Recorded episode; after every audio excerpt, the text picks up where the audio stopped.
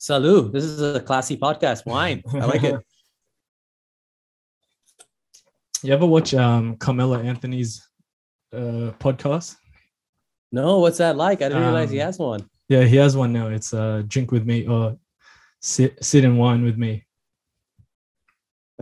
He's, uh, It's the last thing I would have expected from him. I, mean, I don't know him that well, but like, you know, from a NBA player to like come wine with me. I think um most NBA players have started to go into that to that side with red. Yeah, no, I think that like there's only so much you can flex on before you need something new. And wine's like the new thing, right? I know people spend like tons of money on wine, especially NBA players. and um the yeah like i i 100% i 100% reckon i've got influenced on drinking red because of them like lebron carmelo all of them but it's been fun It- it's been good Dude, it's amazing the influence these guys can have on. Like during during Iverson's time, I was contemplating getting his Getting braids. tattoos, which would look ridiculous online. I was thinking of getting the blades. Well, only the strong survive. I wore like the WW the WWJDs. I, I wore a Allen Iverson headband to like my prom, like a like a and I was wearing like these big MIC track pants, everything baggy everything baggy. I got the shoes. the I listened to the bad uh, duets with Jada, Jadakiss, all of that. these, these dudes are huge influences on it. These are like it's like MMA now. They are like the they are like you know they're like the role models for us, right? They inspire. It's like a modern soap opera in a yeah, way. yeah, yeah. could you imagine um them back in the day but with social media Dude, I ca I could like I couldn't imagine Allen Iverson with social media now. He may have it, but it just doesn't connect, right? I follow Dennis but it's not the Rodman. Mm. It's kind of nice watching Dennis Rodman on there. Like I don't think he completely gets what social media is, but No, then no, it's no. like still entertaining. yeah I want to get some of his collabs, his his clothing drops. Those didn't look bad. I haven't seen it. I have to check it out. I would let's get all the formalities out of the way. Uh, Yeah. everyone that is tuned in or is tuning in to this episode, welcome to another episode of Word from Home. Today we have a very special guest. If you're new to this channel, make sure to give us a like below and hit the subscribe button. On the show, on this show, we speak to athletes, artists, and creators to share their stories that can inspire you guys myself included, and the next generation to pursue their passions and all their dreams with whatever it takes. And for those on the sidelines unsure of what that is right now, maybe this could spark that something for you to just start or to just keep going. Today's special guest is a producer, director, writer of some of the biggest TV shows in the Asia Pacific, such as Surviving Borneo, starring Henry Golding from Crazy Rich Asians, and Say Yes to the Dress Asia. He's worked for some of the largest entertainment companies in the world, Fox Studios, Warner Brothers, and he's current director of Dis- uh, Discovery Network Asia Pacific. Rohit Tarani. Yeah, that sounds impressive when you read it out like that. You like uh, I, that? I'm- I want to meet this guy. You like that? That's pretty good. Yeah, this is hyping me up. I feel like if I was fighting in the UFC right now, I'd have you Yeah. goosebump for me right now. Yeah. Yeah, dude, it's to- it's been crazy. Like when you when you read that stuff out, I cannot believe. I still can't believe I get paid to do this for a living. Because there was a when I started out, like there were there were literally no prospects. I was like a Indian dude from Hong Kong, yeah. and like I didn't see an Indian dude from Hong Kong making any content in Asia, Mhm. let alone in the US, right? So I was like, how am I ever gonna even get this done? Yeah. Like I, I started out with the trolley and I was just like interning. I did that for three, four years. I was dubbing tapes all the time. So it's just wild that I even made any content, let alone a bunch of stuff you just described. Yeah, and all the things that I said is pretty impressive. Um, we'll we'll get more into that. Just as a background for everyone watching, I met Rohit in Singapore in 2019, and we clicked right away. Just learning that he studied in Melbourne, uh, lived and worked in the Philippines, and that he practices Brazilian Jiu-Jitsu. So we still catch up from time to time, talking about UFC events that are coming up. But I remember leaving Singapore and being inspired to do more, and some of the things that you've done, especially you know working over in the Philippines or abroad. Uh, first and foremost, how are you doing over in Singapore? Um, pretty good, thanks. Like it's it's hard to complain being in Singapore because you got a pretty good vaccination rate. Um, you're in and out of lockdown, but uh, all all things considered, you can't really complain. We just got out of uh, another kind of semi lockdown now, so the rules here are pretty much shifting in the favor of if you're vaccinated, you can do a lot more. You can start eating out. You can start training jujitsu again, which I did this morning. Um, and if you're not, and you don't have a medical uh, reason not to, I think it's going to be difficult next few months. I think So and they even sense. just they just open up travel as well. I think if you're coming in from Germany or Brunei, no quarantine, as long as you're vaccinated. So it's starting to. I find with COVID, it's like there's a little light at the end of the tunnel, then it gets dark again, Mm. and I think it's been that way in a lot of countries. So I think here, hopefully, what we're doing here works. Uh, other people can replicate it, ideally. Yeah, I think we. I, w- I think I mentioned to you that um, I saw that article that you guys were kind of already saying we we're going to have to live with it one day. Hopefully, we replicate what you guys are doing because um, I th- I feel like everyone has no clue of what, what's what to do right now. Kind of Yeah, no, it certainly feels that way. Yeah, it certainly feels that way. I, I don't know if anybody's really got it right. But I think as long as people keep sharing information, hopefully we just keep. I think I think with COVID, it's like two steps forward, one step back.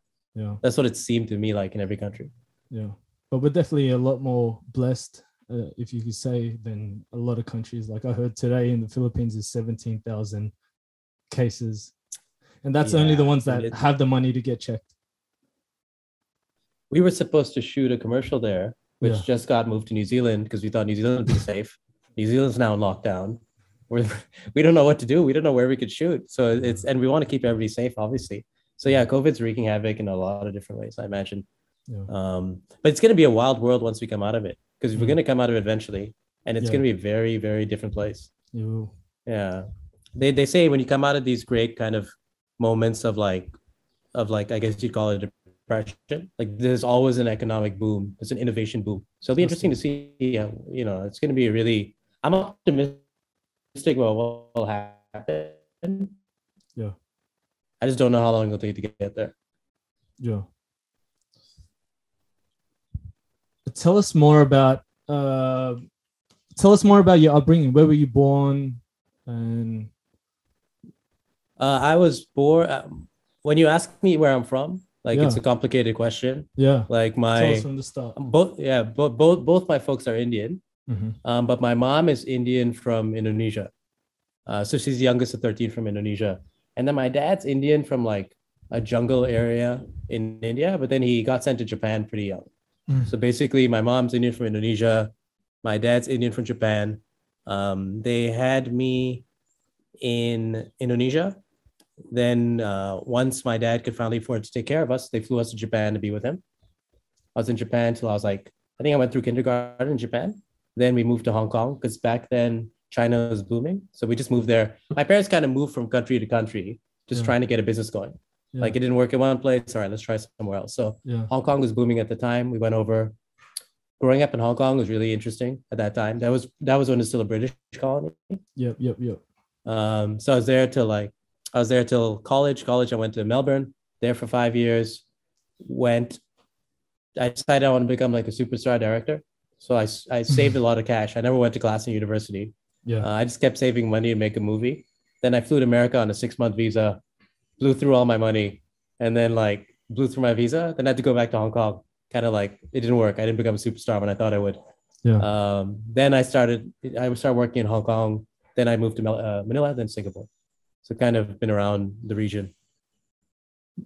my girlfriend Chelsea, I told him, uh, sorry, I told her that I, I was going to be speaking to you this week, and she was like, I really want to listen to this one because she wants to maybe one day move out to LA, maybe act, maybe do things that you've done. You've done it all, and I think it was you were like born to move around to different countries from the way you're telling us, like your parents are from, um, you were born in Indonesia. So what what, what citizenship do you have? I've got a. I always get stopped at, at immigration because it looks. It, I look sketchy as hell. So it's not just the hoodies and stuff, right? Uh, I might have a little beard going. It, it, it doesn't help. So yeah, yeah. my I'm a Hong Kong citizen, so I'm Mhm. technically a Chinese national. I was born in Indonesia. It says there. Yeah. My ethnicity is Indian. I'm a Singapore PR and an overseas citizen of India. So it's it's a whole load of uh it's all over the place to be honest. Yeah. It's wild. And I think that what's interesting is my parents weren't diplomats or anything. We were just immigrants. Yeah. Back in the day, as long as you could fill in a form, you could move anywhere. Mm. It- It's become a lot stricter now. So this move from country to country trying to find a way uh, to make it. And sometimes they move alone. So only my dad could afford to live in Japan. He'd be there by himself. When he could cool. afford for the family to come down, they'd come down. That's crazy. And so, why'd you come out to study out in Melbourne? I wanted to go to film school in New York. Then I NYU, and then I googled what it cost, and then uh, and then I I had, I had a near heart attack. So I said I can't afford this at all. It's like trimesters, and I, it was a crazy amount of money, Yeah. excluding the stuff you had to pay. So I was like, I can't do this. So I spoke to my parents. I said, listen, um, I think it's a good idea to have a degree. Um, Could you lend me some money, or I'll get a loan?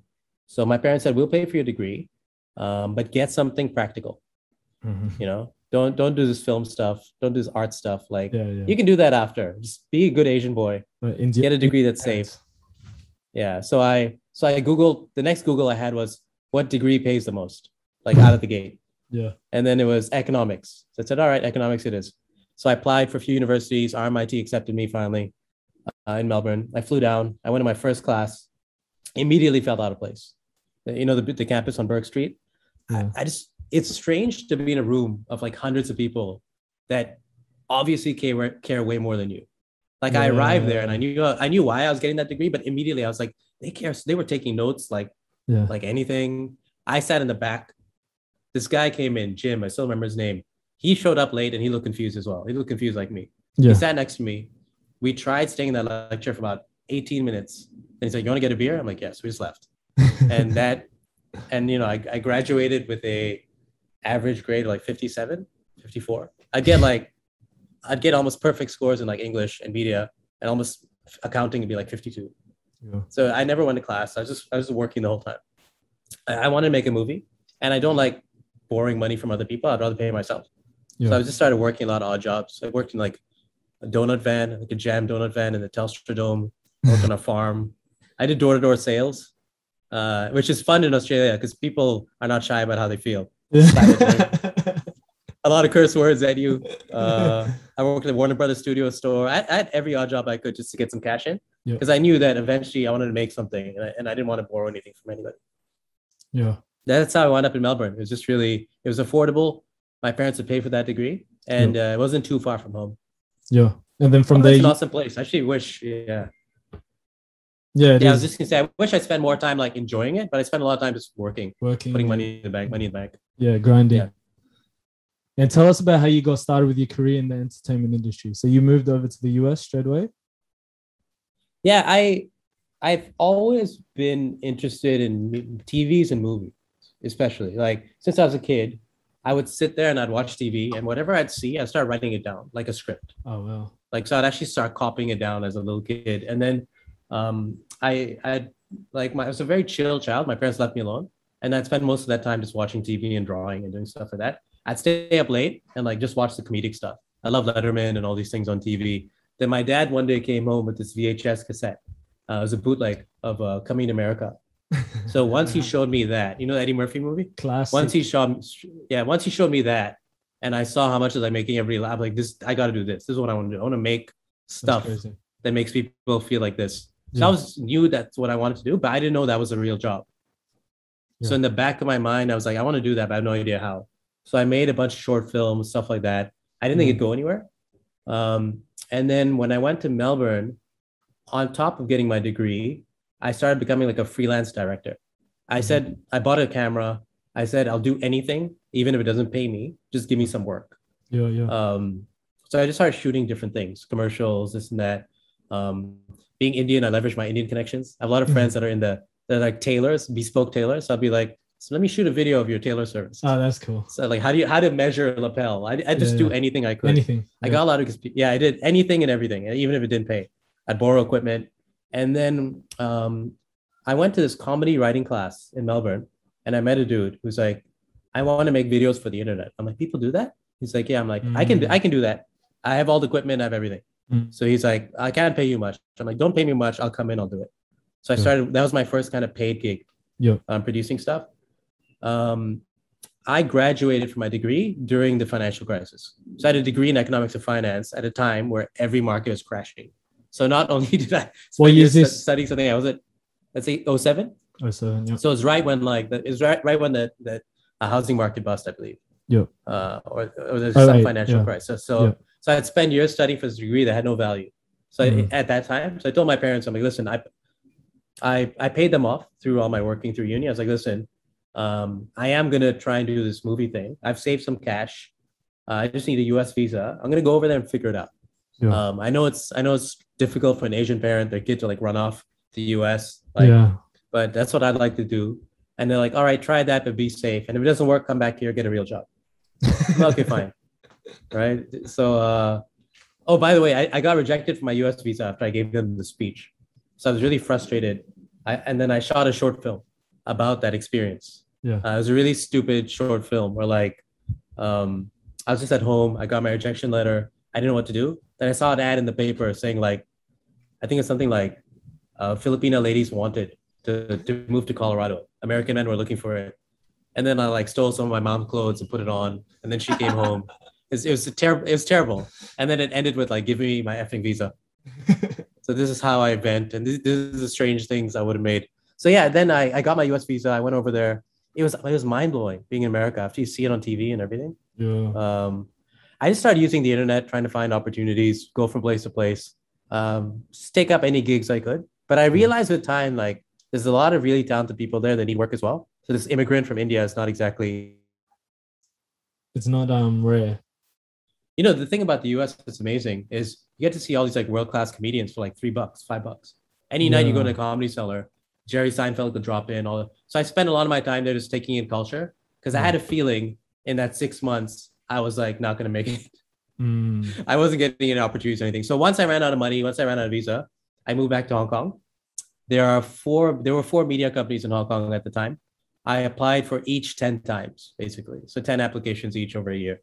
Um, one of them finally called me back and said, "Hey, listen, please stop emailing us. We're not hiring. Uh, how? We, but we may be in a few months. Um, uh, and uh, so we'll call you if we are." So I kept calling them every month. I'm like, hey, listen, give me a job, give me a job. And they're like, listen, um, we'll interview you, but we don't guarantee anything. I was like, Yeah. fine. So they interviewed me. Um, and I went through the process and they said, we really like you and you're really cheap. So we're, we're going to have, we want to hire you, but you don't have a degree in film. You have a degree in economics. So it's between you and somebody else. We're going to give it to the other person. Yeah, And I was like, ah, crap.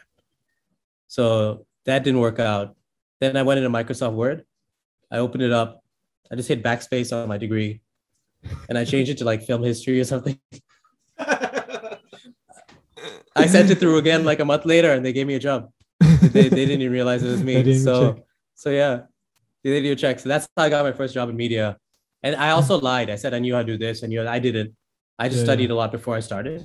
And then it was like eye opening to actually be working in media for the first time. I kind of lied my way in, but I was there. um, yeah, they were like, "Can you edit?" I'm like, "Yeah, I got a MacBook and everything." Then I then uh, I hung up the phone, but I need to get a MacBook. Yeah, I need to know how to use a Mac. yeah, yeah. So I had to go get one. Um, then I started working there, and it was really interesting. It was kind of like a uh, like an apprenticeship system. Mhm. So if you start out, you can't actually do anything creative, which is the Oh. whole reason I'm doing it. They're like, you got to work your way up because we worked our way up, right? So, what were you doing? What was your first me- job though? My first job was I I dubbed tapes. We had four like really high quality VHSs called like uh, Di- Digibeta, I think these big blue Sony cassettes. Like beta tape. Um, I yeah, so I'd be in a dark room. Yeah. And I'd copy commercials from one to different tapes. That's all I did all day. I was in a dark room for 10 hours a day. And at the end of the day, I'd put them all in a trolley. I'd go around the office and I'd hand people the copy tapes. That's what I did for two and a half years. Um, and I that feel whole like there's time, a, I feel like there's a movie that that's kind Yeah, of the yeah. same. That's a, yeah, I think in LA, a lot of people start in the, yeah, I think there's in the movies, a lot of people that in LA, they start in like the mail room, but Yeah, we didn't get mail. yeah. I just had to deliver tapes. Tapes, yeah. And like, I'd go around just asking, like, what are you working on? What are you working on? Mm, I just like asked, you need any help? I'll do your work for you. You don't have to Yeah, pay me. so I did that. So I'd, uh, I'd get a little experience here and there. Yeah. Um, then they fired everybody. They, they went through restructure. Fox mer- merged with Star, and they kept me Mhm. because despite everybody else knew there was like a downsizing coming except me because I was like ignorantly in my own world of tapes and stuff, right? So I would keep working and showing up and working and showing up and working and showing up when everybody else wasn't. So like, hey, listen, you cost us almost nothing. We're gonna fire a lot of people. You can stay. We're not gonna pay you anymore. But and if you want to do their work, you can. And I was like, hell yeah, I'll do it. like it was really, it was really sad to watch people go, but I was like, I'll do it. So then I started editing commercials. I, I saw my stuff go on TV for the first time. I started helping with shows. I started learning how to uh, curate content. they do strategy. Yeah. That's where I got my experience. So I started doing that and then kind of worked my way up from there. Yeah. But yeah, that's how I got my start. It was like in the tape room, they fired everybody. I was like, I'll do it. And then that's it. you yeah, feel the rest is history. you feel like it was meant to be, like it was meant to happen. Um, a bit of luck. dude it was i i felt like I, it felt hopeless. Because i was Mm, like an educated dude. I made better money in university than i made as a tape dubbing guy. Yeah. i wore shorts to work. My parents said what kind of job can you wear shorts? Like why don't you get like a real job? I had a girlfriend whose parents were like pressuring me. They're like like why don't you date a dude with like prospects not this tape guy? Right? So like i felt hopeless. I didn't feel like it was meant to be. I just knew that my mom gave me some really good advice. She said that if you if you just keep changing your job you don't have experience at anything yeah. right? So whether you like this or not, it's kind of the direction where you want to be. Stick it out for a bit. You'll have a little more experience. And like if you work hard and there's an opportunity, they'll probably give it to you because you're there. Opportunity. Yeah, that makes sense. Yeah, which makes is kind of, sense. what happened. Yeah, which is kind of what happened. Yeah. Um, and then yeah, so now in hindsight, I think it was meant to be. But at the time, I was sleeping in the floor of my parents' office. I was like, what am I doing with my life? Yeah. I don't know if this is going anywhere. I'm, I'm not even doing anything creative. So No. yeah, it was tough, man. I was kind of like, it, it definitely didn't feel like a sure bet. Uh, that's what they say with a lot of people when you know hard work meets opportunity and things will come. So you know, Yeah, I I've- think- yeah, Because I was gonna say, I think a lot of also you you gotta have a chip on your shoulder because you're like, I'm here. Let me do something awesome. Yeah, But you don't have any experience. Like, why would I give you something awesome to do? You need you need some experience. I can give you some good stuff as well. So you kind of have to meet that middle. You, you need your experience to match the opportunity. then makes when something good comes up, you get that shot. So I was like, kind of I was kind of impatient at the time as well. Mm, yeah, Um, but yeah, go on. no, aggressively patient. Most people that really want something, they're like that, but they just got to keep working hard, right? So you know me, um, uh, we've spoken about it. I've, I'm just newly starting getting into this creating content space. You've been doing it for years, like you just said, and this podcast and platform itself is built on pursuing your passions, whether it be sports, entertainment, passion for food. Um, I've only really learned what it is to follow your passions right now, like in my late twenties. Can you speak on creating content around your passions, or when did you realize you had a passion for this? Well, you already said when you were a kid, but you know, creating content around your passions. I I think there was a switch that happened uh, sometime when I was in the Philippines. Mm, So a few things changed, right? So Philippines was like life changing in every way. Like What year when was this? so based uh, this was 2011 when I moved down there. So what happened was I kept telling my bosses, I'm like, hey, listen, if there's an opportunity, like give me something big so I can prove like uh, you know I, I I'm I'm happy dubbing these tapes. I'm happy doing a little content strategy. But if there's, if there's somewhere I can go and like prove that I can, you know, let me go somewhere I can kind of grow up on my own. You know, like a hero's journey. You go off in the jungle, you learn some shit, and then you come back. yeah. That's really what I was thinking about, right? So eventually, an opportunity came up in the Philippines. Also, like too many bosses, I can't be creative. I'm like, let me, send me somewhere away from the bosses. That was part of it as well. Yeah. So they're like, hey, we're expanding this Philippines office. Um, would you like to go and check it out? You know, go there for a few days. I'm like, let me think about it. They're like, yeah, sure. And then I went downstairs to the bar near the office, and they Mhm. already had my ticket in their hand. They're like, yeah, you're going on Monday. So I was like, what? So everybody knew except me that I was probably going to the Philippines. what area was Uh, this uh, that you know the because a lot of them our listeners you know i'm filipino so most of the listeners Yeah. are filipinos what area was it uh, what what company Yeah, so it was with uh, Fox, so Fox Network Groups in the Philippines. So I was super excited about the Philippines. I was terrified, right? Because I never visited there before. Now, what I was really excited about is I love anywhere that loves content because my passion is content, and people in the Philippines love content. They, they Yeah. you know, I mean, it's arguable which countries in the world love it the most, but Philippines and content go together like that. Yeah. So to go to a place where they love what I love is like a tremendous opportunity. So I was really excited. But then part of me is like, I never been there before. Like, what am I doing? I was like, let me just go. I asked for this. I'm gonna go. So I thought I'd be there for two months. Uh, I joined Fox. Their office was in like Makati at the time. The, yep. It was an office of seven. It fit 12 people, but it's an office of seven. Within, and I went there as a head of content. So I was deciding what kind of shows we buy, uh, what we do with the content. So how do we just keep putting good stuff that people want to see on TV, Yeah. Yeah. movies, series, Walking Dead, stuff like that. I, uh, I bought the rights to WWE, which I'm still I still think was a great move. Yeah. So and it was a great team. Like I got to pick some of the people to join, and I, I was lucky that some of them were great. And yeah, we did some cool things together. Like I still got a lot of the viewership records in the Philippines, like of like most watched shows and all that. But things really changed when I made my first show. Mhm. Like and and uh, that's where I kind of realized, okay, this is what I want to do. So I, I watched um, a lot of times when I make a show, I'll see something and I'll be like, it'd be cool to do that, or it'd be cool to work with that. Yeah. But I don't know how and I don't know when, but eventually I might. So we're having this event and these four people hosted it. Um, like it was like a ad agency event and we brought in celebrities to host it. And there's this one dude that kept making everybody laugh. So I was like, that dude seems really funny. Like these are not fake laughs. These are not awkward laughs. They seem like smart and funny and he's killing it. I was like, Yeah, who is this guy? And they're like, he's a university professor. I was like, university professor. So I Googled him. He's got like 3 million followers on Twitter. Oh yeah. I'm like, who is this university professor who's hilarious? And I was like, I'm going to write his name down. And maybe one day something will come up. But I just wrote that name down. And then I got an email a few weeks later from National Geographic. And they're like, hey, we have this show. It's called Science of Stupid. I was like, it sounds great already. And they're like, we just show a lot of viral clips and then we show you the science behind them.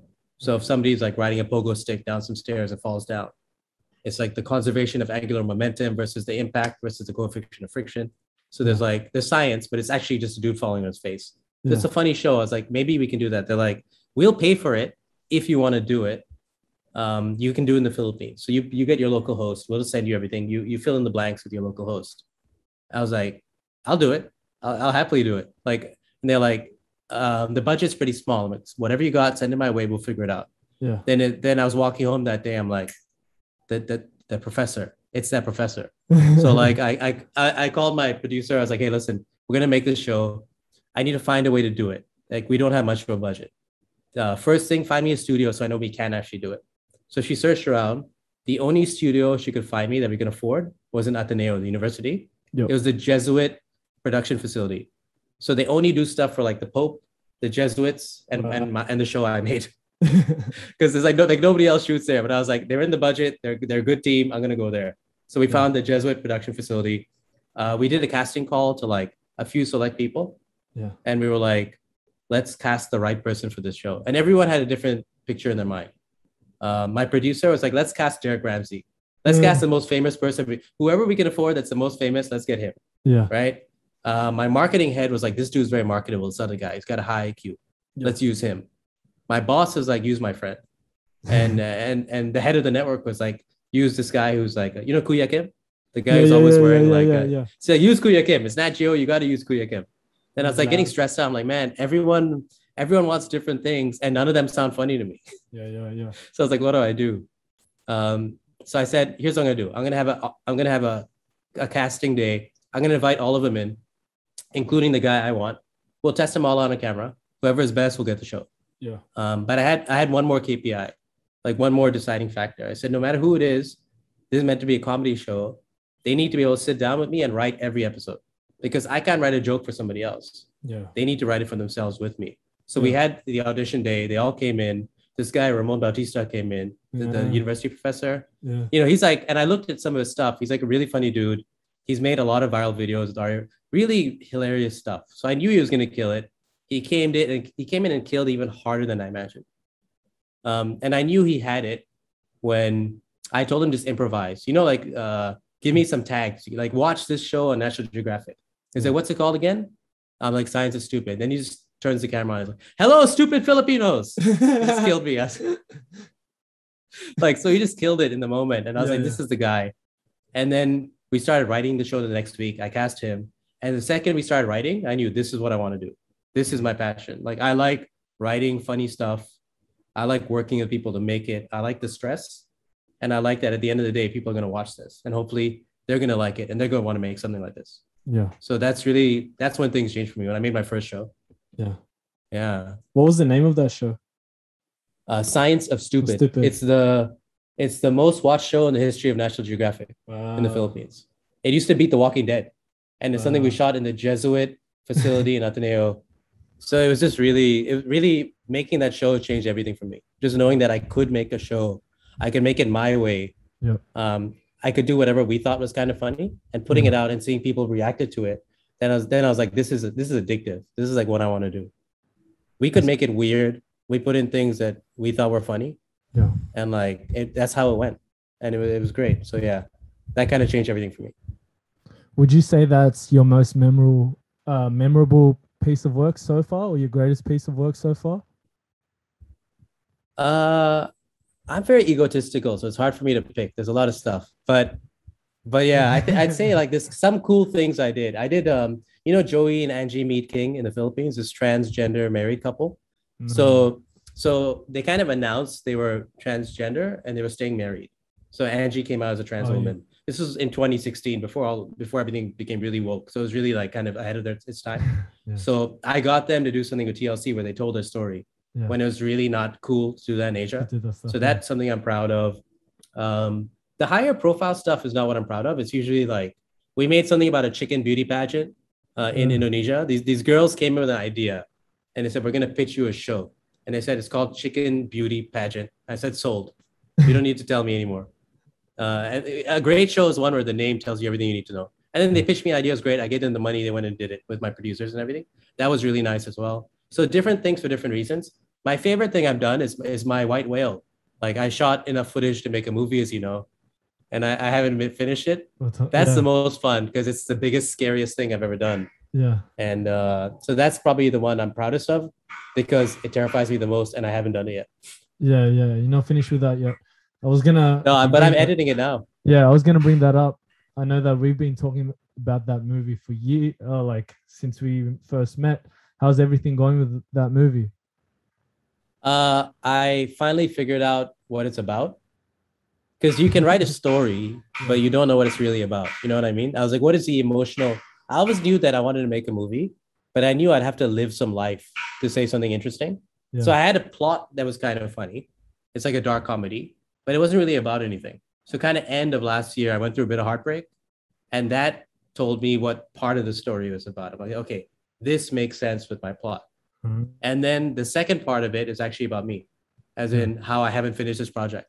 So it's about so I needed those two real emotions to be there. Now I have those two emotions. I've rewritten it. I'm editing it now. Hopefully, Yeah. be out this year. I'll, I'll send you an early release of it. yeah, well, you got to let us know so that we can post it up on everything, so everyone can come check it Nah, out. I'd love that. But yeah, I mean, talking about not giving up, like I shot this thing five years ago. Uh, a lot of people ask me, like, didn't you shoot this movie where is it? Yeah, year after year after year? And the longer the time went, the more embarrassing it got. But now enough time has passed where if I finish it, it'll be cool. yeah. You know, like he didn't give up after five years. So t- yeah, that you t- project. Didn't you tell Yeah, me that there was uh, someone that is kind of well known in that movie? There's a lot of people. I mean, so like the cast of the movie is amazing, in my opinion. Yeah. Because here's the thing: when I made this movie, I wanted to make something that nobody else would make and nobody would pay for. Yeah. Because I could get funding to make something. I just want to make something weird. To me, the coolest thing you can make is something weird and something funny. Uh-huh. That's the gold standard. If you if you gave me money to make like Avatar four, I'd be like, give me like one one thousandth of the budget, maybe Mhm. one ten thousand. Just give me like a hundred grand, leave me alone. That's what I want to do. I want to make weird, funny things. So to me, that's creativity. Yeah, So cool.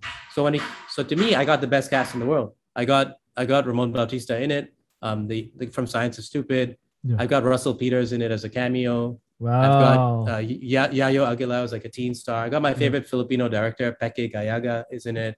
Yep. Uh, my friend Quark Henares is in it. Um, Lourd De Veyra is in it. Jun Sabayton, who ran for president in the Philippines. I got DJ Tony Toni. I got like a bunch of. It was. I knew I was leaving the Philippines by the time I started shooting it, so I kind of made it like a farewell exercise. Yeah. Let me do something with everyone I love, and that's what I did. So I shot scenes with everybody I love. It's very DIY. We brought our own equipment, borrowed lights. Yeah. There was one scene we used car lights to light because we didn't have lights. So it's very like DIY, but yeah. um, yeah, it's kind of like uh, my farewell to the Philippines, putting that together. Looking forward to seeing that. I've been I've been hounding you. I've been every time I talk to you, I've been like, "Where's this movie? I want to see it. I want to show Chelsea." everyone who everyone who cares about me has been hounding me because they know that they know the reason it's not finished has nothing to do with the movie itself. Yeah, that's true. I just kind of like I built it up in my head as something big, and then mm-hmm. I kind of got and I I did this thing where I I just work. I take I started taking everything I like and making it work. Yeah. Like even the stuff I do for fun. Like at jujitsu, I take notes, I study it, I try and get a result when I train. Yep. And it's also meant to be fun. And so what happens is when you start turning side projects and passion projects into fun, you take the fun out of it, and then it makes it harder to move on it. Yeah. So what I've had to do and work on the last few months is like reframe all of this as fun. And now that I see it as fun, I'm ready to finish it. Like I know what it's about and I'm having fun, I'm gonna finish it. Yeah. As opposed to before, For sure. terrifying myself about it. I think that's most people, most creatives do the same uh, in that same kind of um, mindset. Like, unless they're having fun with it or they're enjoying it or they're in that in that zone, they won't they won't create or they won't really um, get into what the uh, finish off what the they started. Yeah, and you kind of have to fight the demons in your head, right? Because number one, you're worried if it sucks. But Yeah, it's it doesn't matter if it sucks. Like one of the things I really learned uh, from all the stuff I've made, everything I made, is that the experience of making it is everything. Mm, Because when I make a show, at the end of the day, it's a file. Like people can watch it. I hope they like it. Um, but it's a file. Like if I make an app, at the end of the day, it's just it's just some code, right? People can enjoy it, but the process of building it, that is really everything.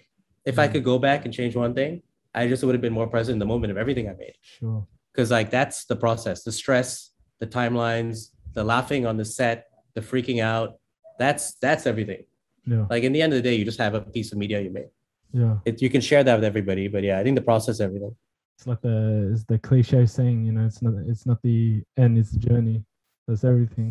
I, yeah and i hate people that say that it's totally true i hate it because it's true yeah. yeah yeah because it, it- it's so true and you want to believe it but then you kind of don't That's like me. like I Um, have I have big dreams to do this and that, but I know all the things that I'm doing right now is like the is gonna be the things that I look back on and that's fun. You know, like me editing everything for myself or me doing everything for for all the things I want to do, even as big as whatever it is that I can create myself.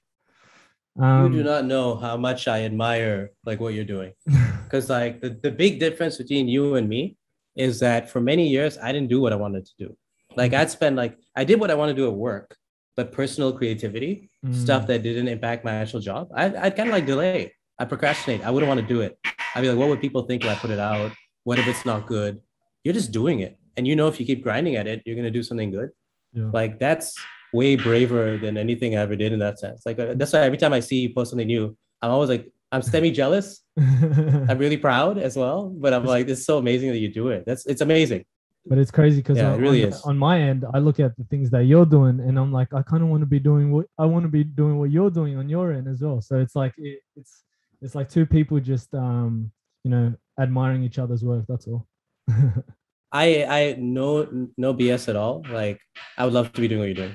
yeah, Uh, yeah, like not your day job, but this job. Like to me, this is this is awesome because what you're doing is you're creating for the sake of creating yeah, and creating to influence. And I think that's a really important thing. Like ultimately, when I make stuff, that's what I want to do. Like this stuff, you know, if you have a rough time growing up, you have problems in your life. Like for me, content's an escape.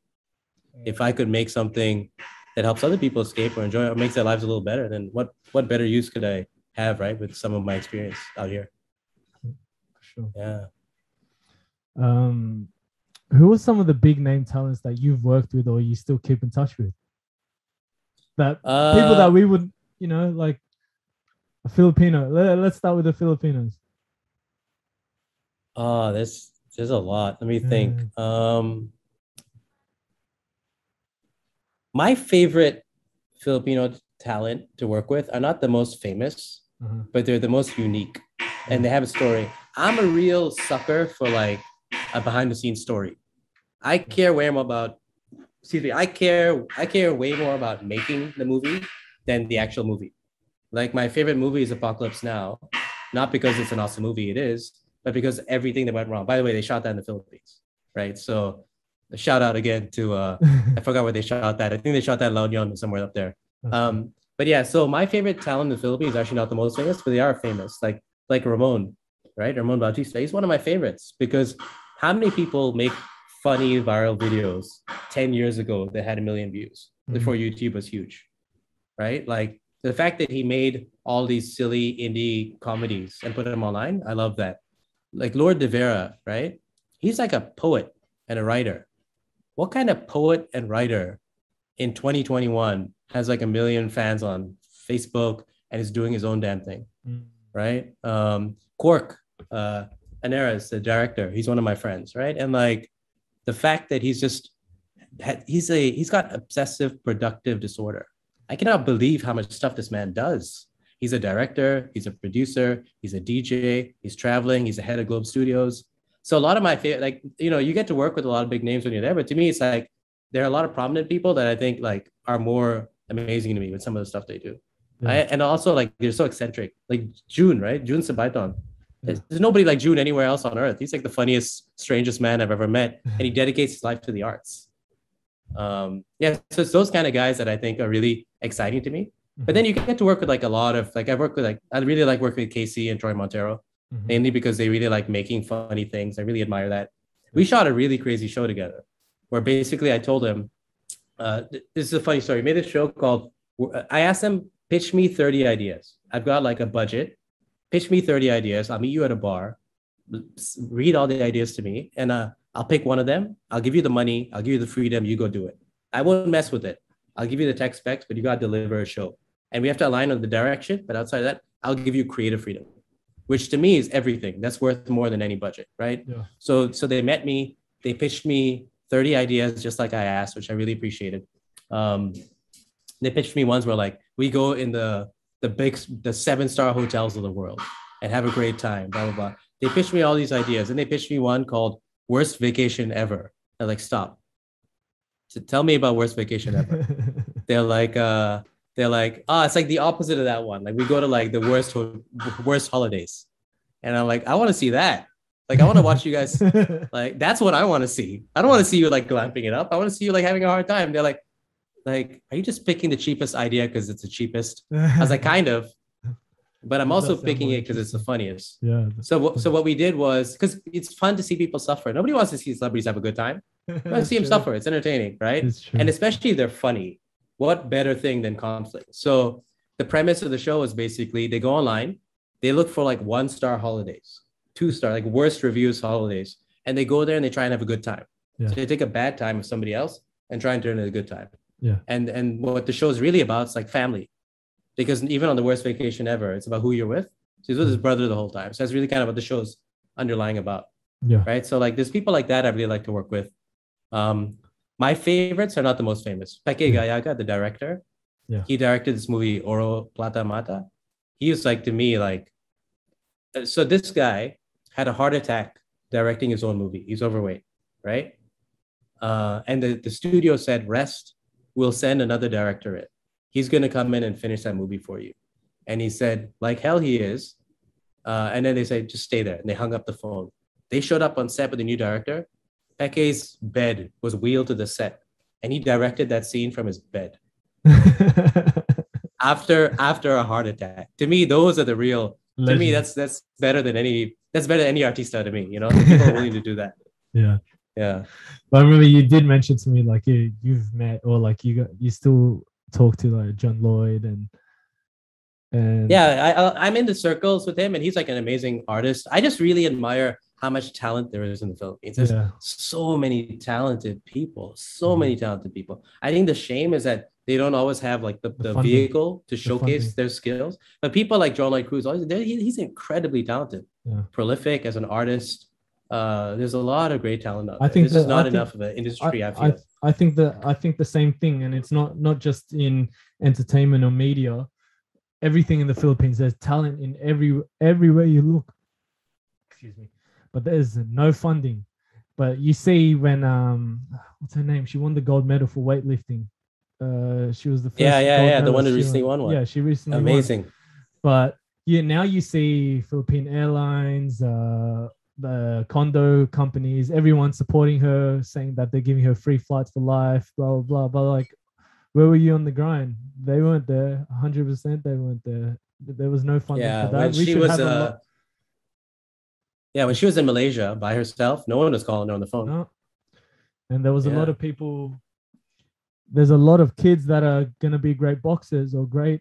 They could do so many things out there, but there's just no funding. So as as great as it was that there was three medals that came out of the these Olympics in Tokyo, there should be a lot more coming out from the Philippines. Dude, imagine when they really crack MMA. Uh-huh. When when when the Filipinos get into MMA for real, like the global scene. The boys are Because I know good one at has a bunch of those. Yeah. The Yeah, they're getting real FC are good. But I getting reckon, I mean, because like, yeah, the talent out there is so good. I imagine it's just a little more. I think access to maybe even better quality training, and you got you Yeah. got some real trouble. just the on strength and conditioning. I reckon it is because the skills are always going to be there. Yeah. So Especially what, the lighter the lighter weight classes, they could take over. Oh, 100%. The- the- you you can see it in one now. Uh, hopefully we get and some. I think there's one or two in the UFC. There's one guy um, from Australia. He's Filipino, and there's another guy. He fights out of uh, ex Extreme Couture's uh, Ray Sefo's gym, and he's from Hawaii. But uh, they're they're both Filipino, and they're fighting the UFC. So hopefully we'll see more. It's gonna sound nuts to you because I've lived in like eight countries and I've lived in most of them. Like I think Hong Kong's the longest I live anywhere, 14 years. Honestly, like I feel like Philippines is home. I was only there five years, but like it's the only place that's felt like home, strangely. Even Singapore, I've been here about five years, amazing place, but not like the Philippines. I think it's the Yeah, I think there's nowhere on earth. It's the people for sure. It's It's the 100 percent the people. It ain't the traffic. it's the people. Definitely not the Yeah, traffic. it, yeah. Who's the person that you say that you really inspired, uh, who really inspired you growing up? Uh, I would say growing up,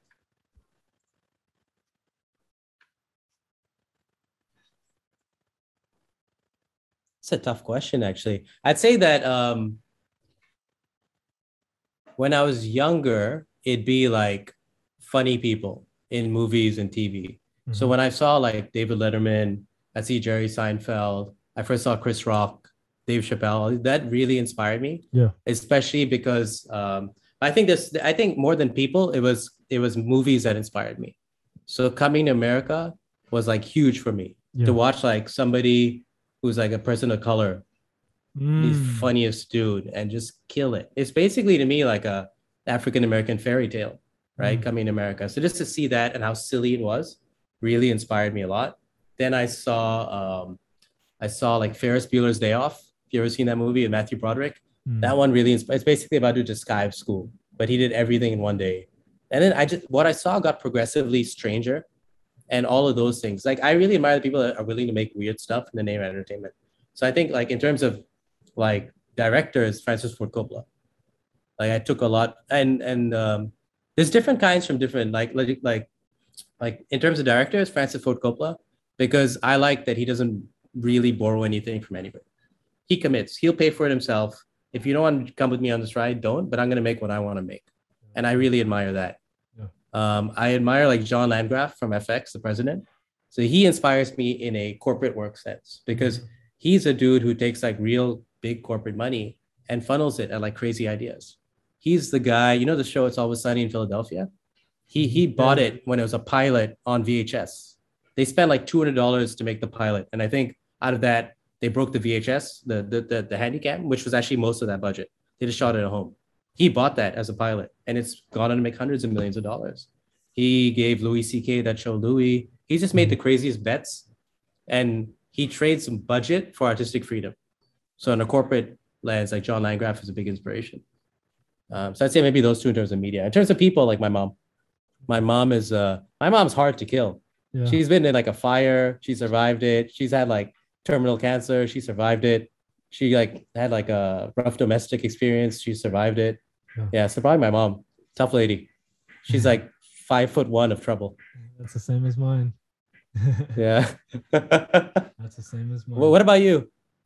um everyone that's watched my show 100% i and i've only really thought about this um recently but 100% my dad i people tell me uh, all the time like he's the nicest the nicest man that they come across and i think about it now like there's nothing bad i could ever think of my dad he does everything for me and our family and everyone around him and he doesn't ever you know um, go sour or anything like that. But oh, right there on the wall, you see it there, Kobe.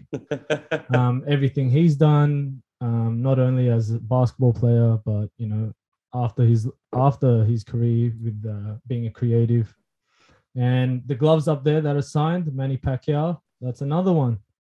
But 100%, those two um, people that I looked up a lot uh, in the in the sports world, and I love music from like Tupac and that. I like the here's the things that really inspire me. I love stuff that people make just for the sake of making it. That's why I like what you do inspires me. So like when I hear like Kendrick Lamar's mixtapes, like I know he wasn't that underground, but I love a mixtape. I love an independent movie that was just made. Like when I know the director just borrowed some stuff from their friends and did it, to me that's Yeah. magical. I don't know if that's just because I never had access to like the big budgets, Mm. but like to me that's always been the coolest thing you could do. And if you could take that and make something silly, even better. But to me, yeah, that stuff is always the stuff. Rohit, do you follow Andrew Schulz? Yeah, yeah. What he's doing Like on YouTube stuff? is incredible. Incredible, right? Dude, when he he did that one Joe Rogan uh, interview, and he was like a storm. Like after that, he was everywhere. Just shows you the power that Joe Rogan Joe pumped. But yeah, Andrew Schulz, his YouTube channel is great. He's he's hilarious and prolific. and he keeps he knows he gets it as well because a lot of people threw money at him corporate world but then he would have been um what do you call it? Like he would have had a leash on him. But he knew he could do it all on his own put out free content. And you can see it now um everything that that's going on with him with netflix. And i think he's got the right people around him at the same time. But he's got that right mind plus he's smart. And you know, it's hard to, you know, it's it's it's understated how hard he grinds. Like Mhm. the amount of content he puts out, the amount of content he's making, it's insane if you think about it. Yeah. and it's those people like I, youtube is hugely inspirational to me you look at people like lewis from unbox therapy he's like a god in a youtube sense now keeps launching new channels keeps innovating keeps making new things youtube's becoming really exciting like i know it's been exciting but like to me it's just it's a good creative medium and for me i love it because you don't need a big budget you just need cool ideas Yeah, and trying to grow it on your own. I met Andrew Schulz and the boys actually, and his boy Alex Medina. They were really cool when I met them. Um, Al- before Andrew started blowing up on Netflix, and that he, he had a show here in Sydney, and I went with my boys, um, Gian and Long, and they were really cool. They were really down to earth boys. Alex would message me when people me- really yeah when people really love what they do it's very different when i was in la i'd go there a lot i had i had um two weeks a year at my job at fox that were like an unbelievable two weeks like that's what people dream their job would be. I used to get Yeah. flown to la every single day i'd go to a different movie studio right? Mm. fox monday disney tuesday. You arrive they give you like really nice breakfast and lots of berries and expensive stuff. And then you go into cinema and they show you every show that's not going to come out for like a year or two. Rough cuts final cuts. Yeah. really good quality. This is this is the hollywood cinema studio like the, the studio in the cinema right this is where they do like movie premieres and everything Yeah. really good quality stuff then they you go out for lunch and they bring in and out burger to you they bring the best food to you then you go back in and then they more more shows and then they organize parties where you meet all the actors Yeah, that would be cool. like so i met a lot of people over many years ago in studio so when you meet people like the crew from breaking bad Mm. right? Like Bryan Cranston, Vince Gilligan, Vince Gilligan, the creator. Like once you start talking about making stuff, no ego, no superstardom, just straight up talking about making stuff. Yeah, They just love to make good stuff, and I think yeah, those people like that are incredible. Ones that just prolifically love to make things. that would have been a great Yeah. experience to go out, get out to LA, meet all those guys that everyone talks about, get out to Hollywood, and like meeting people that aren't to Hollywood at the same time. If you get what I mean with that. Yeah, a lot of people could big time you. You can tell whose careers go, how everyone's career is going by how they act. Mm. musicians are generally hit and miss like with their personality. I'll tell you something crazy about the hollywood thing right? So in 03 i think. Was it 03 no i think 06 maybe. It was the first time i'd gone to la i went there as a tourist. Me and my ex-girlfriend went. Like i was traveling through um and like uh this actually might have been my superstar director phase. So i thought let me go there backpack and make it through. I was in la for the first time. My girlfriend was like you like movies right um, why don't I book like a Hollywood studio tour? Maybe it'd be fun. You walk around the set, you see Mhm. everything. I was like, oh, that's sweet. Let's do that. So she books it. Day of, I wake up in a panic. I was like, hey, I don't feel so good. Then she's like, are you sick? I'm like, no, no, I just don't want to go on the studio tour. And then she's like, why? I was like, it's gonna sound really weird, but I feel like if I go there as like a tourist, or if I go there as like a customer, like I'm always gonna be a. It's like superstitious. Like the first time I go there, I want to be paid to go there. I want to go there for work. And then like five years later, I was walking through the gates paid. Like it was crazy. I don't know what came over me, but I just like I had a feeling like Yeah. I, this is not. I want my first time to experience it to be a different experience. Yeah, it's This nuts. does- and then I this- got to go there. Yeah. Yeah, this goes off uh kind of off track in that way. But do you have that? I, I want to ask you from what you just said then, do you have that um mindset or did you have that mindset when you were a bit younger of that you were gonna manifest every single thing that you wanted? I just lived in terror of the fact that I didn't know if it even made sense what I wanted because I had no role models around me, right? Like Mm, again, like Indian dude from Hong Kong, nobody, I don't see in my neighbors like making some Hollywood stuff. I don't see people even, you know, I live in Singapore right now. I'll, I'll give you an example. I line up at a hawker center when it's open, right? A place where you get food. Yep. And people will like, they'll be it's just friendly. like a little "Hey, where are you market for from?" people that don't know. Yeah, it's like in Singapore. Exactly, Little yeah. It's like a little market. Food and that. Exactly. Yeah. And like it's really good food and it's really cheap. So Mhm. it's the best place to eat when you're here. You got to have a little market experience. So I'm in a line because you queue up. It's orderly because it's Singapore. Sometimes people be friendly. They'll turn around and be like, hey, what do you do for a living? And I'll be like, oh, I work in media. I do this. And then they're like, oh, my, my kid, my kid wants to do something like that. I was like, yeah. I'm like, if they ever need help, then no, no, no. I want, I want them to do a real job. Right. this is kind of the, this is kind of the mentality people have about creative stuff and the arts around Asia in general. Parents are very fearful, right? So I think that I, I had a lot of fear instilled in me rather than encouragement to do what I wanted. So no, I didn't, I didn't, I don't feel like I manifested it, but I felt like I did set little goals for myself. Yeah. And I felt like each little goal might get me closer. And my standards were very, very low. First goal is like, let me just make something myself. Yeah. Second goal, could I get any job in media? Anything? Could I just get paid to do this? The next goal was like, could I get anything on TV, even for like five seconds? Then it was like, hey, maybe I can make a show because I got this far. Then it was like, I want so it was just incremental little goals. And and before I knew it, like compound interest, it kind of grew up. Like, yeah, it kind of blew up. It's it's in, I actually think it's insanity that I stuck out what I did. Step by step. To be especially honest, like, I didn't- Yeah, nobody encouraged me, and I got paid terribly for years. I mean, Yeah. I couldn't afford to pay my own rent the first five years. Yeah. Like, I'm not saying you should do this and then let's work out. I'm saying that that was my situation. Yeah. I got by because a lot of people saw that. I think people saw in me somebody that was going to do this where I got paid or not. Like, and there are people there that were there as a job. So when you're comparing me to somebody who's there as a job, I'm always going to outwork them. Like I'm always gonna want this more than that, right? So I think that's kind of how I made it through. But yeah, I, I don't know if I manifested anything, but I was definitely scared most of the time. I wasn't like this is gonna work out. 100%. Yeah, at all. I still can't believe I get paid to do this. Yeah. Like it's it's trippy to me to be honest. I think it's um I can relate with you in regards to your parents not thinking that it was it's a real job because you know they it's all that they know. It's not that it's not that they think it's not a real job. They just know, they just grew up with their parents telling them go to uni and then become a lawyer or become an engineer or you know whatever my parents are, your parents are. That's all they knew. So they they never. I I I think of it now. I never grew up with my parents going whatever you love, follow your passions, blah blah blah. Like if you love this, you go follow that, go do that. They're they're probably just like yours. They think go to uni, get a degree, get a job, and they didn't think that th- what you're doing could ever be a job. Not only that, like think about the fact that what you're doing is a long shot if you're in Los Angeles, right? Like in Australia is not the biggest place in the world. I'm in Hong Kong, Singapore, Philippines. Like you could do it, but it's like it's an even more difficult dream where you are. It's difficult everywhere, but like there's no examples. It's not like they saw their aunt, their uncles, anybody, like you said, right? So to me, it is a long shot. I don't know. I think what was interesting was something really switched in me at one point, right? Uh, a girl dumped me. So an ex-girlfriend dumped me. And she said basically like her family broke up with me. It's like survivor, like a tribunal. They all sat me down and this like listen, there's no future with you. That's what they said. There's literally no future with you. So we're gonna do something else. We hope it's okay. So I was like depressed for like a year, year and a half after. I was I was just I was just sadly dubbing tapes every day, still doing the same thing. And then I was that's when I got frustrated.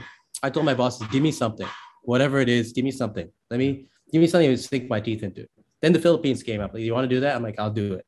And that's kind of when I went down, even though I was scared. And that really like, and then I set a little goal that I basically decided that no matter what I, no matter how I spend my time, every few months, every year, I want to do a couple of things that I think are really cool. They don't have to be cool to anybody else, but they got to be cool to me. And when you accumulate those cool things, that becomes your resume and you get more opportunities and experiences. So I think rather So the way I manifested it was doing the kind of things I wanted to do, even if nobody else wanted to do it. Nobody Mhm. wanted to make a show. I was like, let's make a show.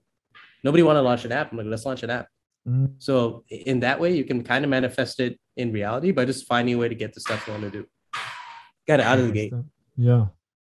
Yeah. Francis Ford Coppola, my friend. Do not wait for anybody to pay. Do not wait for anybody to do. Just start building and they will come.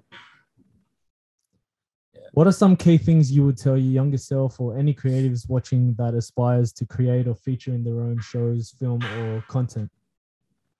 Uh, content, whatever it is, I'd say just start doing it. Even if it's free, do it. Experience, experience, experience, experience. Because Yeah. the difference between someone that's done it and somebody that hasn't is huge.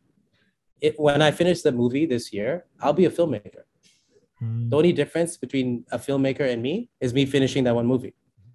There's no license, there's no Mhm. accreditation. I mean, you could be like a cinematographer that's licensed by some Hollywood, but no, I just got to make that thing. So make it and get the experience. Number one, do not be scared. Just make, make, make. Everything you make is gonna be terrible in the beginning, but it's okay. Just keep making. And then Mhm. number two, study what you like. Study it like an insane person. Yeah. I would couldn't afford film school. I bought every DVD I could and watched every special feature. So by the time I was done, I knew more than anybody who went to film school. Right. Um, number three, borrow and goodwill from everyone you have. Like because everybody can help in some way, shape, or form. Yeah. Um, one other thing is like, um, if you're really passionate about something, you could probably convince you convince other people to go on the ride with you yeah.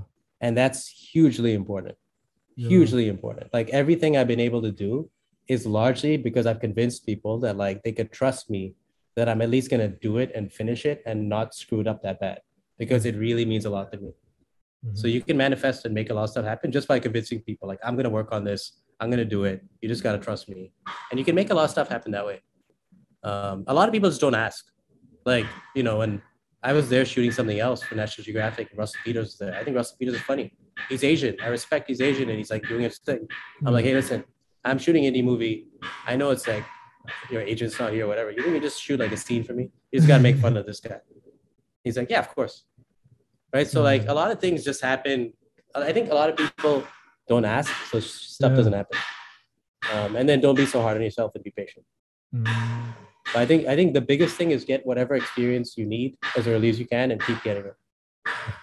100%. I think that's important for everyone, regardless if it's making content or creating content or making a film.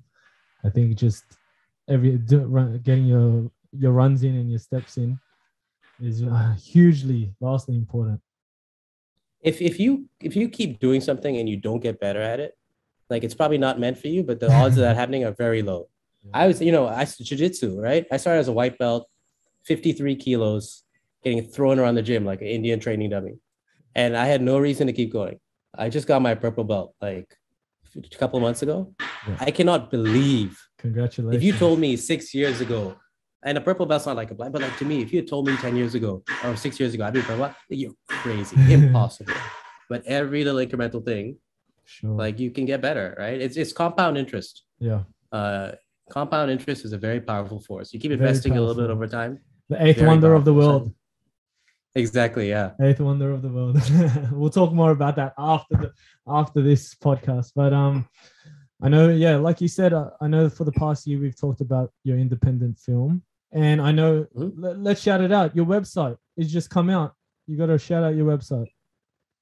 This was, by the way, this is a good exercise for anybody. So the website is is my name, rohittharani.com. So when when you when you don't want to do something, you'll find lots of ways to procrastinate. That, that's really what this website was. So I started seeing a therapist earlier this year, um, just because like COVID, everything, life, I miss my Yeah. I was like, why not get a little coaching? So I started doing that via Zoom, and it's it's been a great help. I do it every week. Mhm. Um, so I mean, you know, whether you're sick or you're not, I encourage people to try it if you're curious, because I kind of wish I had done it earlier, to be honest. Mhm. And so one of the things I had was what they call imposter syndrome, right? Like I've made a lot of stuff. I feel like I made nothing. I made hundreds of hours of content. I feel like I made nothing. Pretty weird, but that's how I feel. So one of my great procrastination exercises was like, what else would be cool? What have I always wanted to make? I'm like, let me hit two birds with one stone. Let me make like a little shrine for some of the stuff I've made so I can see it as a whole. Yeah. And then maybe that'll take the imposter syndrome box and it'll take like the procrastination box, the very important procrastination box. So I just finished it. It was a great experience. So you can check it out. I'm now like doing the dark arts of SEO. So if you search if you search my name in Google Maps, it's hilarious. I come up as Google Maps result now, and now I'm trying to get a Wikipedia page and everything. So yeah. Well, where does it It's, Where uh, does it land for you? Does it land in Hong Kong, Singapore, Philippines, America? I, I put I put Southeast Asia. Southeast I put Southeast Asia because this place is my heart. I can't pick one place, Yeah. but Southeast Asia. This, you know, when I was a kid, I always thought like, let me go to Hollywood. That's like the greatest place. Let me go to like the US. That's like, you know, the, the mecca of all things creative. Yeah. And now that I've grown up and I've been there, I'm like, there's nowhere cooler on earth than Asia. Got the best food. Uh, like, it's just an amazing place. Like yeah. Tokyo, Australia. This, I mean, like, diversity the, the, the best. yeah, it's Or- yeah. insane. And I just love, like, you know, me, I'm really into like a scrappy culture. I like the underdog in in Mm. in all cases. I like DIY stuff. So this place, Asia is the ultimate underdog. They're still coming up in the world. Yeah. So I love it. And I you know, it's hard to beat our food. So Hundred percent. yeah. Uh, I'm going to leave the link down here, rohittharani.com. And uh, you can check out all his work down there. I just also, I wanted to say um, back to what you were saying with uh, Hollywood. Did you ever think of going back back to your roots and going to Bollywood? I just thought. yeah, I thought about that. Yeah. No, yeah, no, I, I definitely thought about it. I, like, here's the thing. I'm like, I'm like a terrible Indian. By that, I mean like I don't speak Hindi. Like I haven't really lived there, Yeah. and there's a lot of really talented, really hardworking people there. So Um, part of me has this vision where I'd go back to India and they'll embrace me like the prodigal son has returned.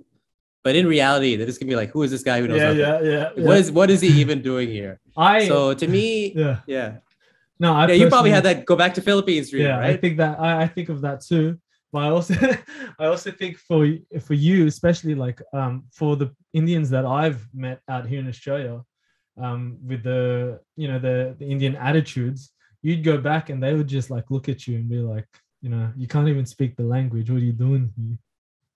Yeah, no, totally. And like to me, uh, and I also used to dream of like Hollywood, right? But to me, Yeah. the coolest thing in the world I could do is make some stuff from here that went global. That's like the ultimate cool. for me. Yeah that's cool You know, like there was no role models for me, not many. Mm. If I could make anything that could just inspire a few people, like imagine what could happen eventually, right? That that that kind of compounding effect of people just making things, and people making things for the sake of making things, like not for views, not for distribution, not for money, not for sponsors, just making Mm. things. Like to me, that's the ultimate. And I gotta while you while we're on that note, I gotta really thank you and just let you know, you know, I, from that conversation that we had, and it might have been such a small thing for you, but I remember what's that place called in Singapore? Quay, um, by the water. Uh, yeah, yeah, Robertson Quay or Boat Quay, yeah, Yeah, Robertson yeah. Quay, I think we're at. Yeah, yeah. And we were just um we were all we were just all hanging out, we were having drinks and that, and then we were just talking. And I just remember speaking to you and just um all the things that you were telling me, kind of the things that you've shared here on um on our podcast. And I was just listening and I was going, man, I really admire that guy. I gotta I really gotta let you know that I I was looking and I I was like, I need to keep in touch with Rohit. I need to be able to um you know all the things that he's told me one day I could do it too, you know. I, I really need to let you know that. Yeah, dude, I think seeing anybody that's kind of done what you want to do, or just any success story, doesn't hurt for anybody. And when I say success story, success story, I mean like wanting to do something, sticking it out, Yeah. right? sure. It's not about a result. It's not about money. So I think, and like that's why it's so important for me to meet folks like you, because to me, like reminds me of like that there's always more people to be making good stuff, Yeah. right? And we need a steady inflow of ideas, young blood, good stuff. Like to me, I could immediately like what really inspired me about that program you went to.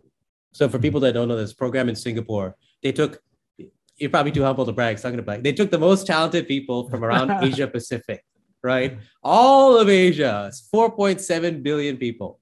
They took this gentleman right here as one of them, flew them to Singapore for this conference. It's like developing up and coming talent, right? And so you and a bunch of people were there, and just to watch everyone cry. I mean, there were days where you guys were working till like what three, four in the morning just to Yeah. get some stuff together for these presentations. To see that happen to me is is super super inspirational. I'm like a vampire. I like to hang around just leech that energy, to be honest. And yeah, seeing that stuff really is what motivates me more than anything else. Uh, so I think the feeling is super super super mutual. Like I said, man, I don't, I wouldn't, I wouldn't lie about it. Like when I see you posting stuff, I'm like inspired.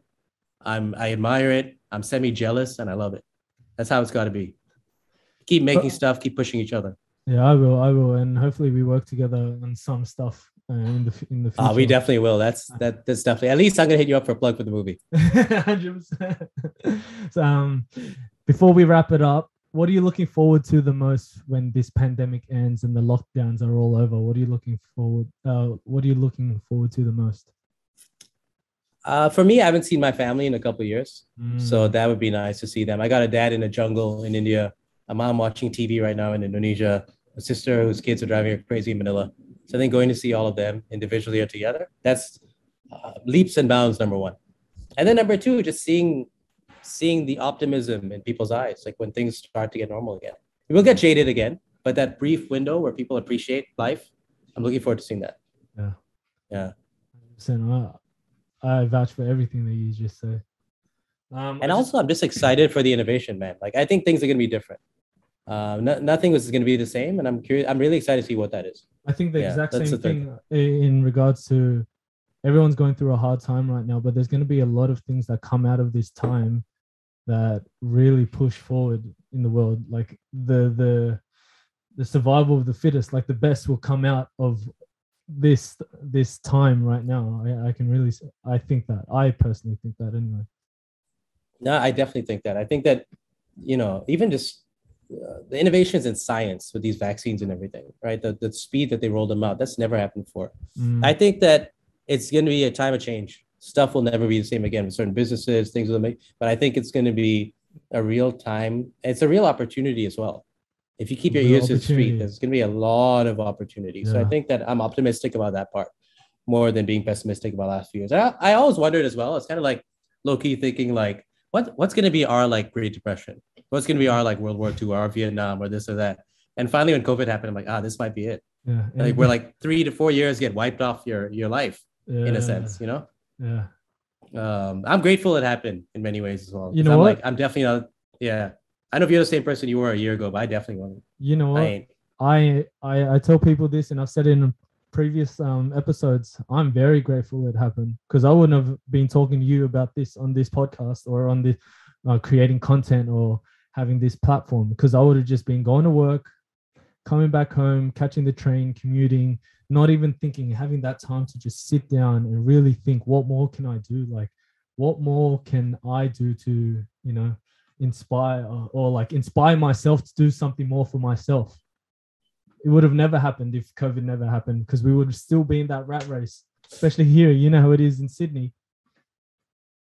uh, dude I, I like watch it by the way you're a great follower on instagram i like seeing how you spend your time as well because there's like there's, there's the grind there's the workout there's the socializing you got a very healthy life based on your instagram I, li- I like i like how well-rounded your life is over there uh Balance. pre-lockdown balance is the key Balance is the key. All right, guys, we'll wrap it up there. Uh, Rohit, thank you very much. I really appreciate you joining us on this show today and sharing your story from ugh, from Indonesia to Hong Kong to the US to Singapore to the Philippines, back to Singapore, everywhere around the world.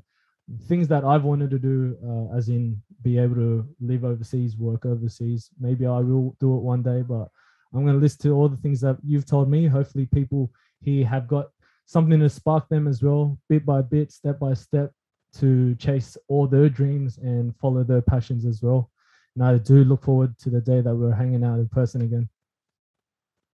I appreciate it man thanks for having me on i, I look forward to that as well You're welcome. So you can follow Rohit on Instagram at Rohit Tharani. Um, his website, I'll leave the links down below, rohittharani.com. Make sure to give us a like below. Follow us on Instagram, TikTok, and podcast platforms, and subscribe. Hit that bell icon so you can always stay up to date with our latest content. It starts on media. If you guys are new here to this channel, make sure to subscribe if you haven't already. Give us a like, it helps us uh, trigger that algorithm. Episode wouldn't have been possible without cyber1systems.com.au. I'll leave all the details around here down below. I'll leave a link as well. Um, if you guys in Sydney or, or Australia wide need help with IT services, get in contact with them. They built me a computer so that I was able to, I'm able to edit all our content um, efficiently. If you need help with like web platforms or creating an app or developing something for your for your brand, um, yeah, definitely get in contact with them. And we'll see you next time.